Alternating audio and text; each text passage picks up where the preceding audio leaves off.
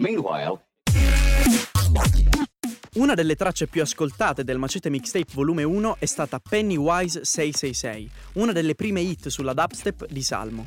Intorno a metà della sua strofa, Salmo pronuncia un paio di versi che nei mesi a venire faranno molto discutere.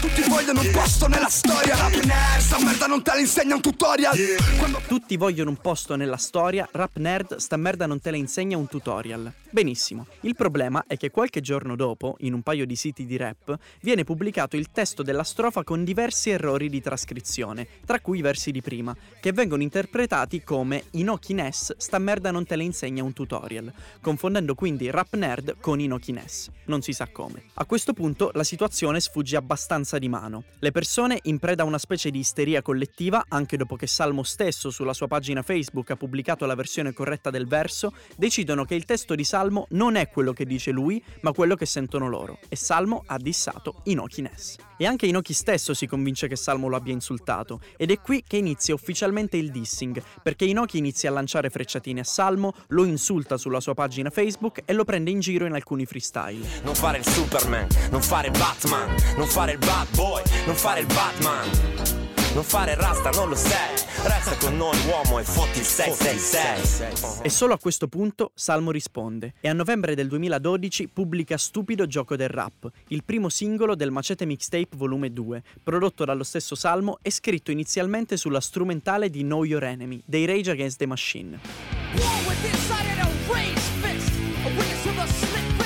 Ora leggendo qua un Know Your, Know Your Enemy, qua c'avevo scritto stupido gioco del rap. Ah sì? Su quella Sì, strumentale? sì, mi avevo ispirato, infatti Vabbè. anche il giro quando entra la strofa Ok. ta-na-na-na, è molto simile. Poi Non anche avevo- il non titolo, conosci il tuo nemico un po', sai, Sì, sì, sì. c'è sempre questo legame tra sample e poi concept della canzone, non Ok. so perché. In molti, poco dopo l'uscita, incluso Inoki, si lamentano con Salmo del fatto che nel suo dissing non venga fatto il nome di nessuno e quindi non sia possibile capire in maniera inequivocabile con chi ce l'abbia. E Salmo in realtà ha nascosto un paio di elementi che confermano in modo molto sottile che l'obiettivo del suo dissing fosse senza dubbio Inoki. Innanzitutto la strumentale. Il beat di Pennywise 666, che era stato l'origine del dissing, era tratto da Meanwhile in the Future, contenuto in un EP del 2011 dei Coan Sound. E il synth elettronico del beat di Stupido Gioco del Rap è quasi identico a quello di Funk Blaster, un'altra canzone contenuta in quello stesso EP.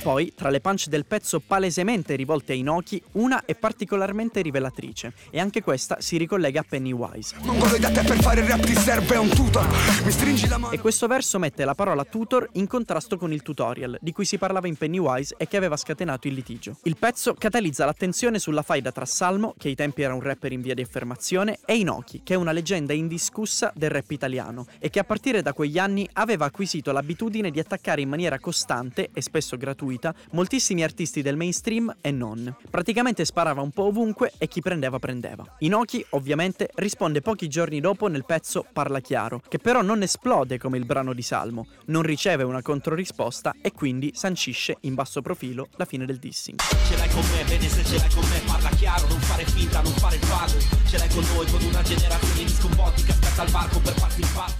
Per quanto sia un dissing che ha fatto la storia del rap italiano, il litigio tra Salmo e Inoki ha avuto una nascita e un'evoluzione molto strana. Innanzitutto perché è iniziato praticamente con un autodissing, con un fraintendimento da commedia greca, un presunto insulto che in realtà non è mai stato pronunciato da Salmo. Ma la cosa in assoluto più strana del dissing è che Salmo era ed è tuttora un fan di Inoki. Però, per via della concezione che ha lui del dissing, quindi quella di un gioco a cui devi giocare se ti tirano in mezzo, non poteva non rispondere alle frecciatine e agli insulti. E ovviamente questo lo ha fatto apparire di fronte al grande pubblico come l'hater numero uno di Inoki. Se una persona ti attacca eh, cioè, devi per forza rispondere. E la cosa triste è che io sono passato da un fan, perché ero, eri probabilmente fan lo di sono ancora, un fan di Nokia perché ho ascoltato praticamente tutto, dalle- dai primi demo, ho fatto demolizione. Quindi la cosa che fa ridere è che sono passato da, da un super fan al peggior hater. eh. Ah, quindi, ma lui lo sapeva questa cosa, no? Evidentemente, o non gli hai fregato nulla? No, ma non- ovviamente mi ne fregherà un cazzo. Mi ha attaccato così per niente, per nessun motivo. Ma alla fine chi, chi se ne frega? Era magari un giorno di beccarci e, e di parlare. E di so. parlare. Ah, eh, così, tra luci e vino. Ma eh, sì, ti ripeto, non è, ti ripeto, non è una guerra, non è che ci spariamo l'uno con l'altro. No, ma va, assolutamente. Alla fine è solo, ti ripeto, è solo un gioco, molte volte anche stupido. Esatto, lo stupido gioco del rap, fondamentalmente. Esatto. Allora, qualsiasi rapper, famoso o meno famoso, se vi cagano il cazzo, raga, vi insultano, voi rispondete a tono, raga. Sempre.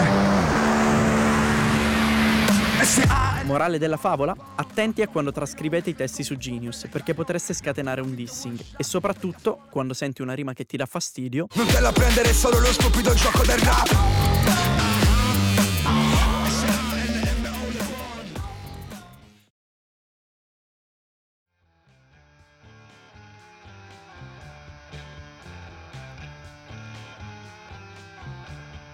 gotta plead a honor. Don't you know that I'm loved?